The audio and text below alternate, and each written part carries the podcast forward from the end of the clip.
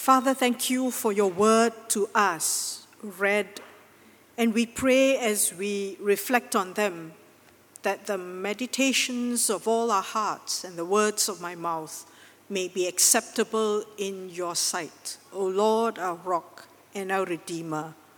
Amen. A police officer pulled a driver aside and asked for his license. What's wrong?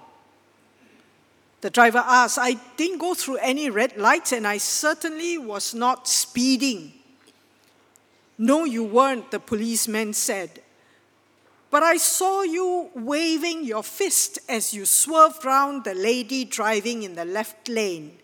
And I further observed your flushed and angry face as you shouted at the driver of that SUV who cut you off, and how you pounded your steering wheel when the traffic came to a stop near the bridge. Are those crimes? The driver asked. No, but when I saw the Jesus loves you and I so do I bumper on the car, on the bumper sticker on the car, I figured the car had to be stolen. Bumper stickers are meant to express the car owner's uh, view and so on. And this guy was displaying a bumper sticker that says one thing and acted in a way that was completely different from what was said. And we call people like that hypocrites, don't we? The Chamber Dictionary defines hypocrisy as the act of pretending to have feelings, beliefs, or principles which one does not actually have. Calling it an act comes from the original word, which is a Greek word, hypocrisis, hypocrisy, from which hypocrisy means. Uh, and that means play acting. hypokrites or a hypocrite referred to the actors who wore masks when they went on stage for these Greek dramas or Greek plays. And the mask would portray, portray various roles that they would play, and sometimes one actor would just change uh, one mask for another if he were taking on a different role. But these masks were not the person, they were not what that person was inside. And it's kind of like for us here in Asia, the Chinese opera shows, those stage operas where the actors wear thick makeup, certain uh, colors and certain uh, types of makeup would depict or would portray certain kinds of character. So when you look at um, the face, the actor, and the makeup, you would kind of know this is a good guy, this is the villain, this is the damsel in distress, but it's not the real person who's playing that role as such. And so, hypocrite, as we understand it today, as the word evolved, used by uh, the biblical writers, shows outwardly something very different from what is going on inside a person, whether it is feelings, intentions, or simply what is inside the heart. The outside is not in sync with what is inside. The thing with this is that we can only mask what is inside for so long. Eventually, what is inside our hearts does come out. They don't stay hidden for long. And it is most obvious in the way we treat people or in our relationships. Like it or not, eventually the reality inside of us come out. he was a hypocrite. Dad would talk about peace and love out loud to the world, but he could not show it to the people who supposedly meant the most to him his wife and son. This was said about Beatle John Lennon by his son, Julian, who had been abandoned by his father when he was aged five. How can you talk about peace and love and have a family in bits and pieces? No communication, adultery, and divorce. You can't do it, not if you're being true and honest with yourself. That's what Julian Lennon says. Sorry, John Lennon fans, but this is who he was as his son saw it. And all of what was really inside came out in his relationship with his wife and his son. And that was what it was with the Pharisees and the experts in the law, or some versions call it the scribes. They were demanding of people and of themselves that rituals, observances, and practices be carried out according to the law. In the nitty gritty rules, everything had to be done in the right way, in a certain way. But in doing that, they missed the heart of the law. And though others did not see it, Jesus saw it very clearly and called them out on it. This whole thing that led up to Jesus calling out the Pharisees and the experts in law kind of began very ordinarily. Jesus had delivered a man who had been uh, possessed by a spirit that made him mute, dumb. Some in the crowd who had witnessed it put it down to the devil, that Jesus had done it through the devil, the power of the evil one. If you read uh, earlier on in chapter 11, by Beelzebub, which meant the Lord of the Flies. And so Jesus had corrected the people, had told them that it is by the finger of God he did that, and that the kingdom of God was now present.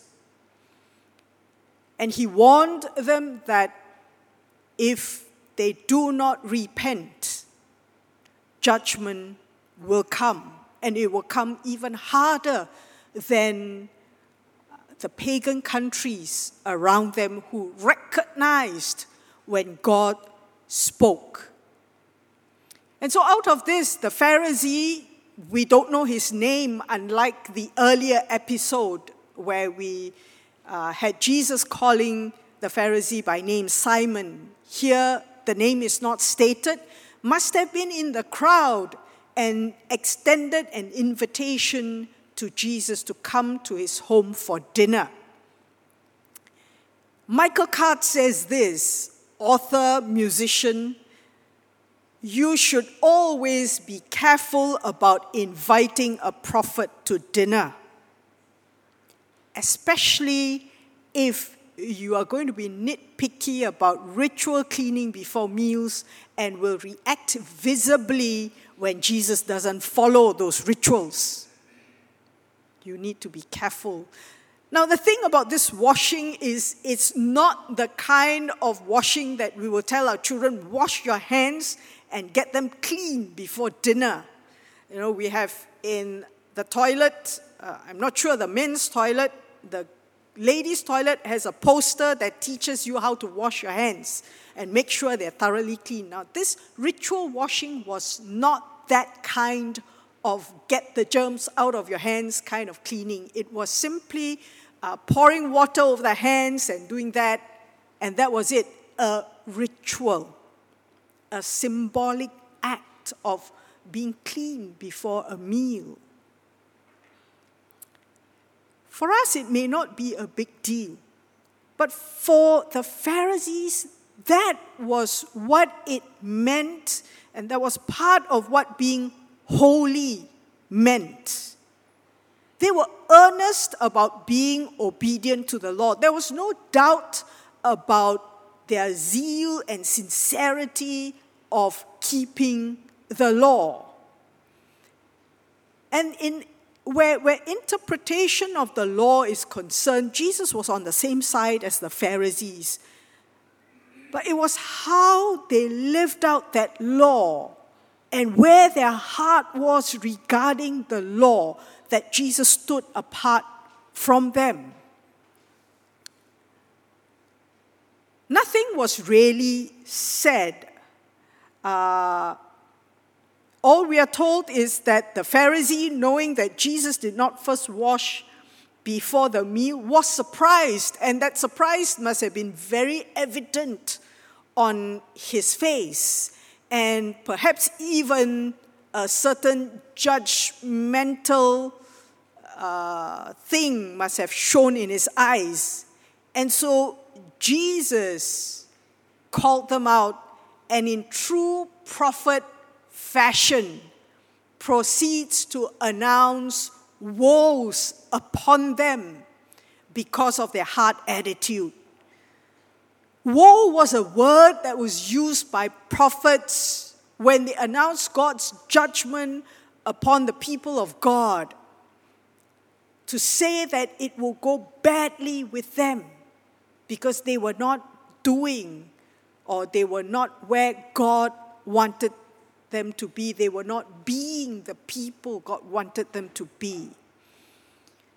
The Pharisees were so concerned with those little nitty gritty details of ritual and law keeping, they forgot the God who created the outside and the inside is concerned with both.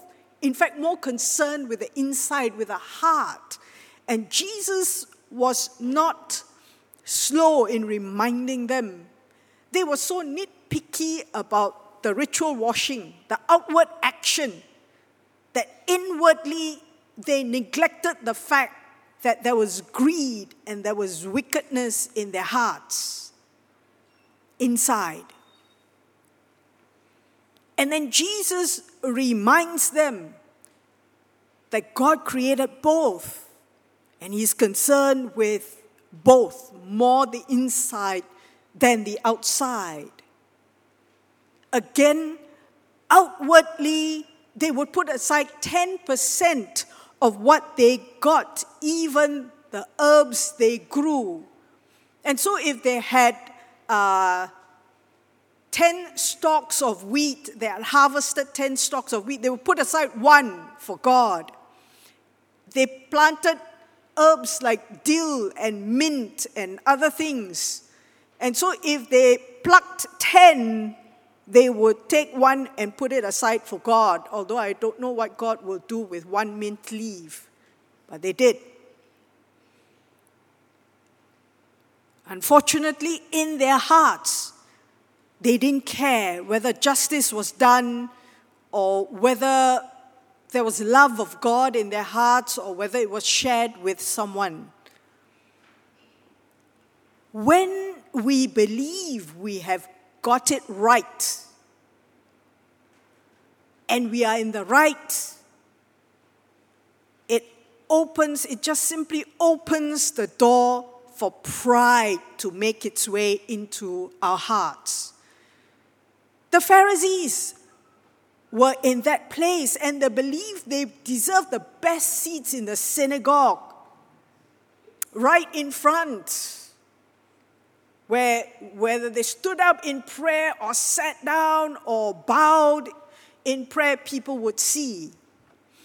They bask in the greetings they receive from people in the marketplace. As they walked, people would look at their robes and say, Ha, those are the holy ones, and greet them. Maybe some of their holiness would rub off on the common people, and they loved that. But what rubbed off, Jesus said, was really uncleanness. See, in the Jewish law, when people walked over a grave, they would be considered unclean because they had, in a sense, come into contact with what was dead, the dead body. And so, an unmarked grave was a dangerous thing because people would walk over it without knowing and become unclean. And the Pharisees were like that. People don't see the uncleanness inside them. And so they would come, maybe kiss their hand and uh, greet them and all that. And they would become unclean. Outwardly, they seem to be people who walk close with God, acting in the right way, but in reality, they drove people away from God with their judgmental attitude. And so, after saying all this, and you can imagine the dinner guests getting a little bit more uncomfortable, the Pharisee kicking himself and wishing he had never invited Jesus, one of the guests speaks up. At least he dares to confront Jesus and say, Jesus, when you say that about the Pharisees, we are affected too, you know. Perhaps implying that surely you would not want to insult us, experts in the law, because we know the law. And I bet he regretted saying that because Jesus launched into another series of woes upon the experts in the law. The experts in the law, or some versions call them lawyers, some persons, some versions call them scribes, were people who studied the law. They knew the law inside and out. Uh, they didn't teach the law like rabbis did, but they interpreted the law for the people. They was the ones who were supposed to understand what the law required of God's people. And they, of all people, when you think about it, having studied the law, would be those who would understand God's heart. God doesn't hide his heart in the law. He doesn't give a whole list of instructions, although we call it law, really, the Torah, the first five books. They are really instructions, and instructions come not just in the form of commands, but they, they are also stories that tell us, instruct us how God deals with people. And Moses tells the Israelites, God's people. God did not choose you because He was impressed with your greatness. God did not choose you because you were the largest among all the nations. In fact, you're the smallest. It wasn't because God was impressed with you. It was because God loved you. God chose to love you. And that's why you receive His love.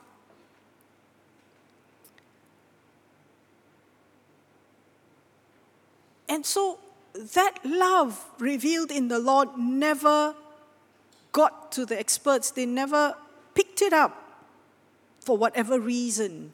In fact, the way they interpreted the law made keeping the law a heavy burden on people. They could have lightened the law in the way they interpreted it. Uh, in those days, there were two schools of thought in the way the law was interpreted. There was the school following one rabbi called Shammai, and they were very strict. Everything had to be done right, including washing the outside of the cup.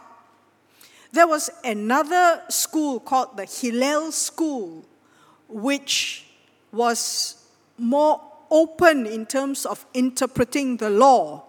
And what this school was saying is take care of the inside and the outside will take care of itself. And they could have interpreted the law according to Hillel, but more often than not, it was Shammai they followed, very strict. And so, for example, if we move to a little bit forward, and we will look at that in the weeks to come, chapter 13, Jesus heals a woman who has been crippled in bondage for 18 years. Instead of being happy and rejoicing, the ruler of the synagogue comes and tells the people, Today is Sabbath. You're not allowed to heal on a Sabbath. You got six days to come. Don't do this on a Sabbath. Come the other six days. For us, it seems mind boggling. But for them, that was the right thing, at least for the ruler of the synagogues and people who were like him, that was the right thing to do. They missed God's heart because in the law, if you read it carefully, you will find that it was not just justice, but compassion in the law. If you remember you are allowed to take collateral when you loan someone money, a cloak, whatever. But if it was a cloak, you had to give it back at night so that the person would not freeze in the night.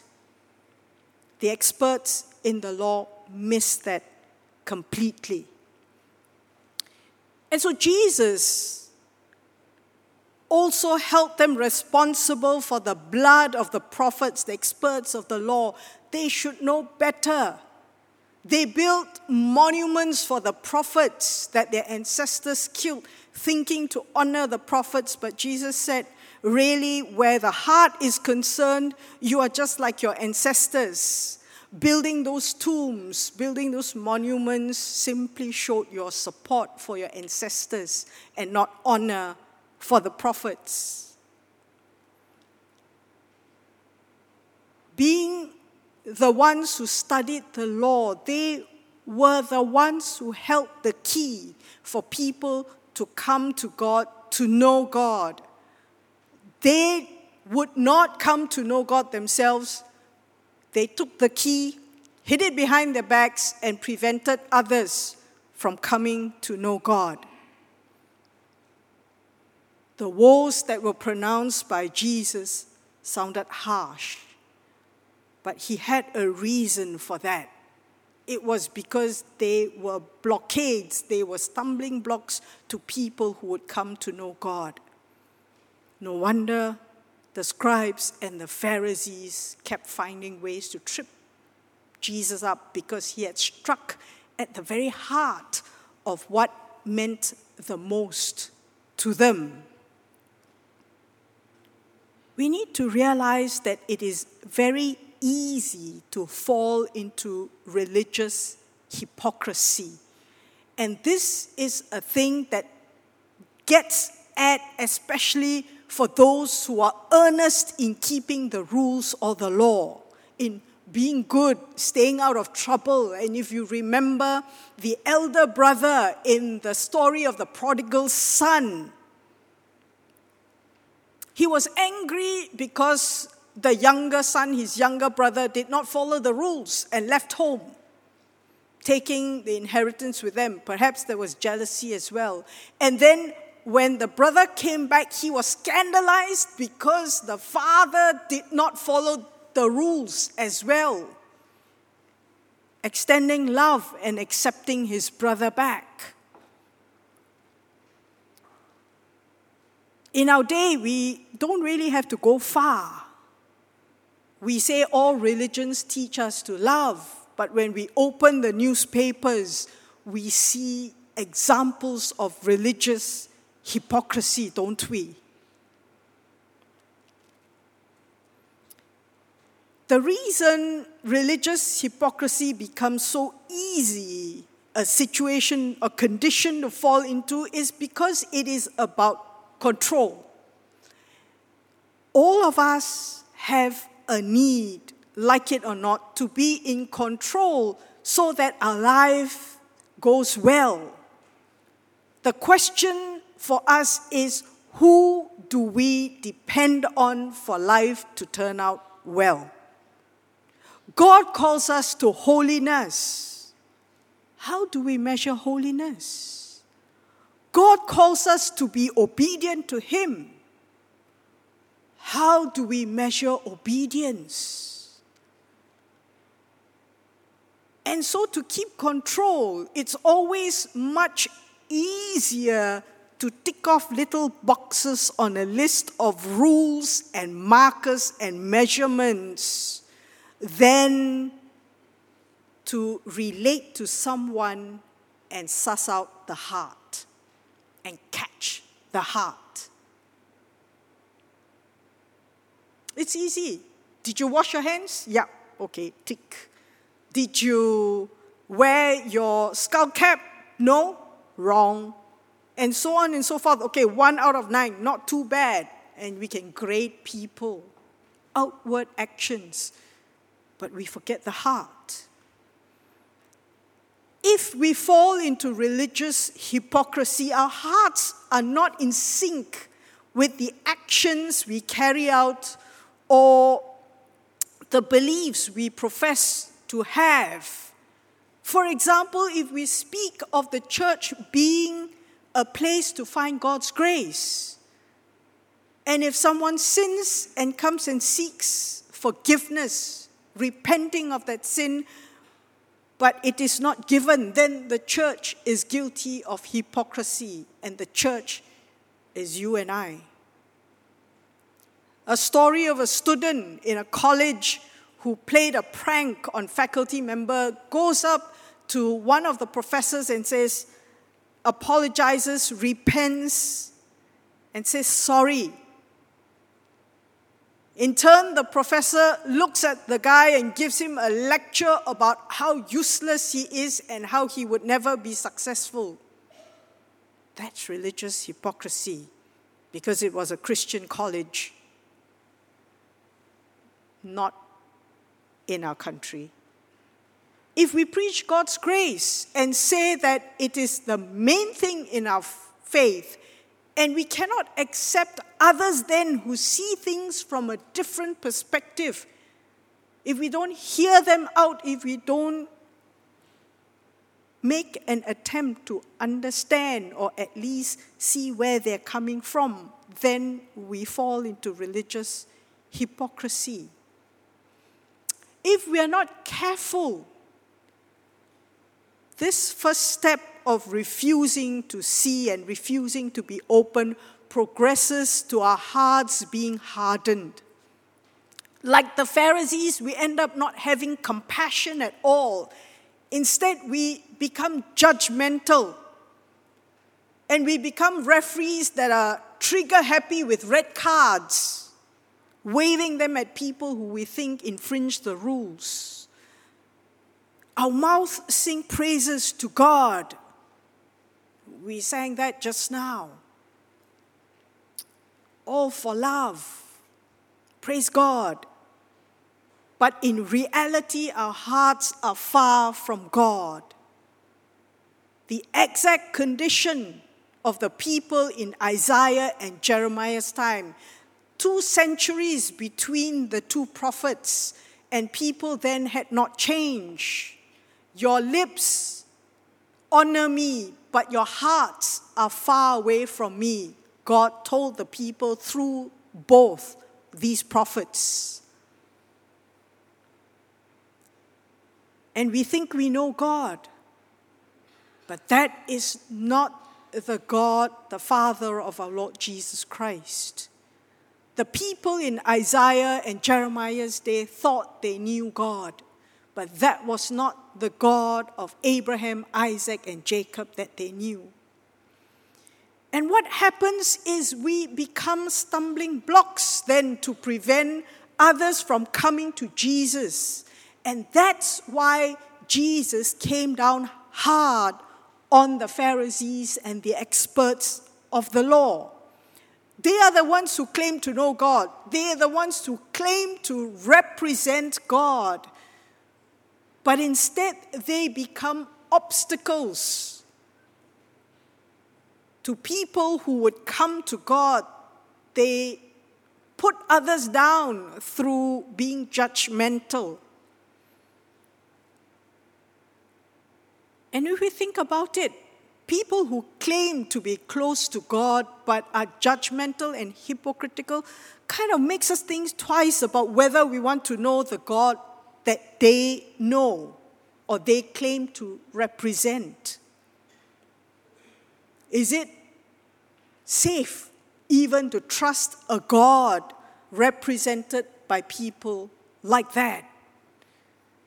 Religious hypocrites become blind to one's need for God. Religious hypocrites are in a state of self deception.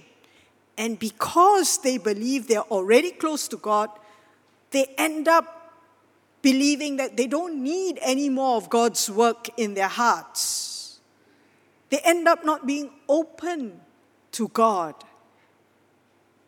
And they become bitter roots that poison the whole tree, bitter people who poison the community of our Lord Jesus Christ. We may think, ayah, we leave these people be, la, just don't go near them, have nothing to do with them. But it doesn't work that way where there is bitterness, whether or not we interact with the person, as long as that person is in the community, the whole body of Christ is affected. And I don't think that is where we would like to be. So, given all this, how do we deal with religious hypocrisy? How do we prevent ourselves from falling into this? Because not it affects religious people, doesn't quite affect non religious people. Sinners who recognize and acknowledge they are sinners, they don't fall into this. They're honest about themselves. They have other sins that they need to confess, but hypocrisy, religious hypocrisy, is not one of them. So, what kind of antidote can we take? One of the things Jesus says when he reminded them that God made the inside and the outside, and to, he said, Give alms, give for alms what is on the inside, and the whole thing will be clean. Giving alms to the poor was something God took very seriously. And if you read uh, the law, the first five books of the Bible, over and again, God's heart is for the poor. It is because God is generous. He blesses his people so that they can bless those who are in need. And so, God does not say to give handouts to the poor. One of the things God says is when you have land and you have crops and you harvest those crops, you don't harvest 100% or 110% until nothing is left. Take everything yourself. You leave certain crops, certain portion of your crop for the poor to come and harvest. So the poor themselves had to take the step to come and do the work and harvest the grain for themselves. It was there for them. They have to come and pick it up and get it themselves. And so they maintain their dignity. God thinks of things like that.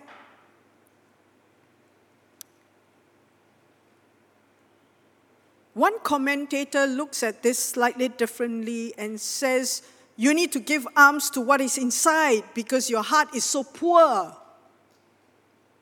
And I think we can see it both ways. That when we make, where we choose to give alms, it overcomes and give it from the heart, it overcomes this religious hypocrisy. Because we mirror God's generosity. Of course, we don't give it with a string attached. Huh? You're obliged to me because I give. Give alms means no strings attached. And holiness really is also seen. It's not measured, but it is seen in the way we relate to others. John Wesley says there's no social, there's no holiness except that which is social. And so that's the first antidote to give alms, to give to the poor. The second antidote for religious hypocrisy is self examination and confession. Adele Calhoun, in the Spiritual Disciplines Handbook, Practices That Transform Us, writes this, and she kind of describes hypocrisy. We are invested in looking like good moral people. After all, appearing good is one way of dealing with the notion or the idea that something is wrong with us. No, we haven't murdered anyone or robbed a bank. And furthermore, when we do wrong, we try to fix it and make it better. We can put a great deal of energy into maintaining the image that we are good, moral people. But this very appearance of goodness can be a way we defend ourselves against our sin. For when we can't see our sin, we have nothing to confess. That's where the Pharisees were. That it was their condition, they and the experts of the law. They could not see their sin. And so nothing to confess. But nevertheless, it was there. The thing about this discipline of self examination and confession is that it has to be done, it must be done in God's company. We cannot go into a corner by ourselves and try to do it ourselves because if we do, and we see our sins, we list our sins, we confess it, and there I'm done, we open ourselves again to pride. We must do it in the presence of God. We open our lives, our whole lives, to being examined by God. And we begin with the prayer that the psalmist prayed Oh, search me, God, and know my heart. Oh, test me and know my thoughts. See that I follow not the wrong path and lead me in the path of eternal life. Psalm 120, 139, verses 23 and 24. To ask God honestly to search our hearts and to be ready to be honest for what He has to tell us after He has searched our hearts. And then we acknowledge together with David that when our sin is shown us, that it is against God and God alone that we have sinned. Psalm 51. And so, this is one way of doing it. Make time to be in God's presence, become aware that God is presence, and be aware of His love for us. And then we ask God to help us to see ourselves as He sees us. For some, it can be scary. And we think that God may come with us with a big stick and then pronounce wars like Jesus did to the Pharisees. Ah. But we need to remember this one thing. One, God sees and knows us absolutely, completely, and He loves us. The thing about God knowing us completely is this God cannot be disappointed with us. We get disappointed only when there are expectations to be met and they are not met. And sometimes we are disappointed with ourselves. How many of us have been like that? We disappoint ourselves. Some of us do. Huh? We look at ourselves, ah, yeah, why did I do that? Ah, where did that thought come from? Where did that action come out? And we disappoint ourselves. And that's because we have set expectations and we expect ourselves to meet that. But because God knows us completely, not that He doesn't have expectations of us, but because He knows us completely, He knows what we are capable of, good and bad, we don't surprise Him at all. God cannot be surprised. And so we cannot disappoint God. And God loves us. And so when He shows us how He sees us, He does it out of love because He wants us to deal with whatever sin or whatever it is that He sees in us so that we are healed, so that we are made whole, so that we are restored, and so that we are brought closer to Him. And so we ask Him to show us what sin needs to be confessed. It is not an exercise to confess our sins right from when we were young to where we are now. It is much better to allow God to show us a step at a time what is that sin He wants us to confess and then write that down so that we don't forget and then we confess it to God. And we need to remember this as well. When we confess our sins, God takes that, He removes it from us, cleanses us, and He takes it to the deeper sea and throws it in. And one author says he puts a sign there that says no fishing, including for himself. And sometimes we may say, ah, yeah, but you know, uh, I confess this sin and then I go out and I fall into it again. Then come back, confess that. And he takes it and he throws it. He doesn't dig out that sin and say, ha, see, this is the second time you've done it, third time. God doesn't do that.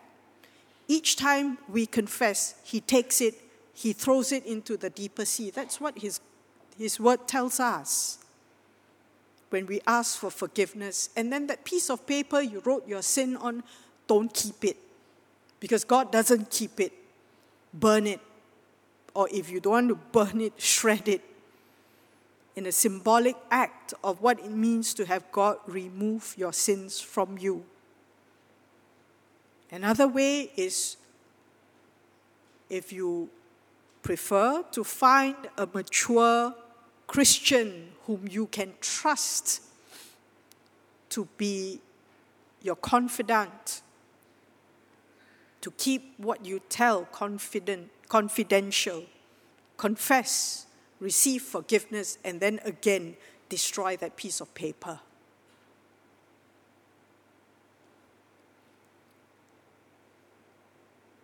Self examination and confession.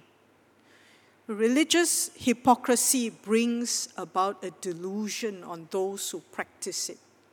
It means it covers our eyes, it deceives us. But it, co- it causes not just us to go far away from God, but also prevents others from drawing near to God. And when we remove religious hypocrisy, then we will stop measuring people and insisting that they perform exactly what we think they should. And when we remove religious hypocrisy, then we open ourselves up to God's grace in all its abundance. So instead of a measuring cup where we make sure the measurement is exact, we find ourselves with a cup that is overflowing with what God has to offer us. And Jesus came to be one of us, to offer us that kind of grace, that kind of life, abundance. God came to us in Jesus, called Emmanuel, God with us. We call that the incarnation. God become man.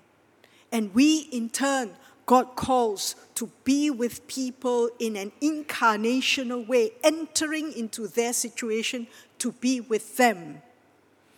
And when we are able, with God's help, to care for others, we reduce the chances of getting into religious hypocrisy.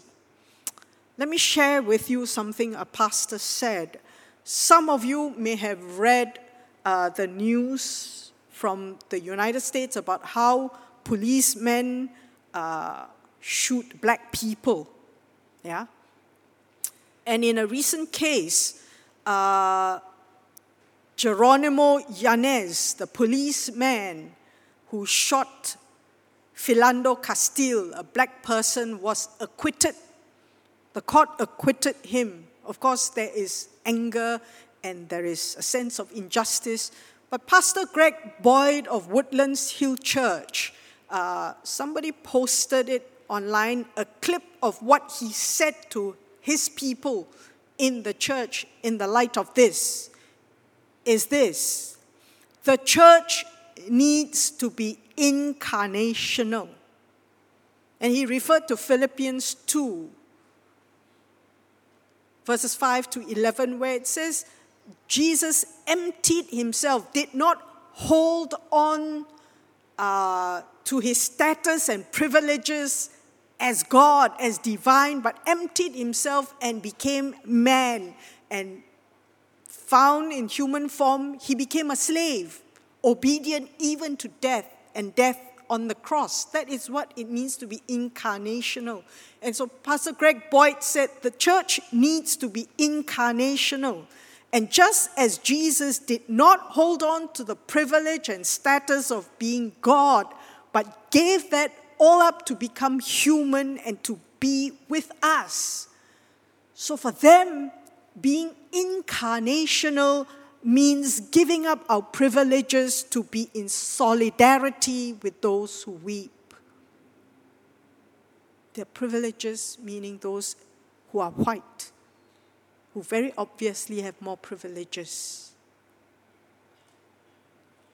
And so, you and I, as God's people, as the body of Jesus Christ, we are called to be incarnational. And when we ask God to help us to be that, our hearts are transformed. And that, above all, I would say, is the best antidote for religious hypocrisy. Let us pray.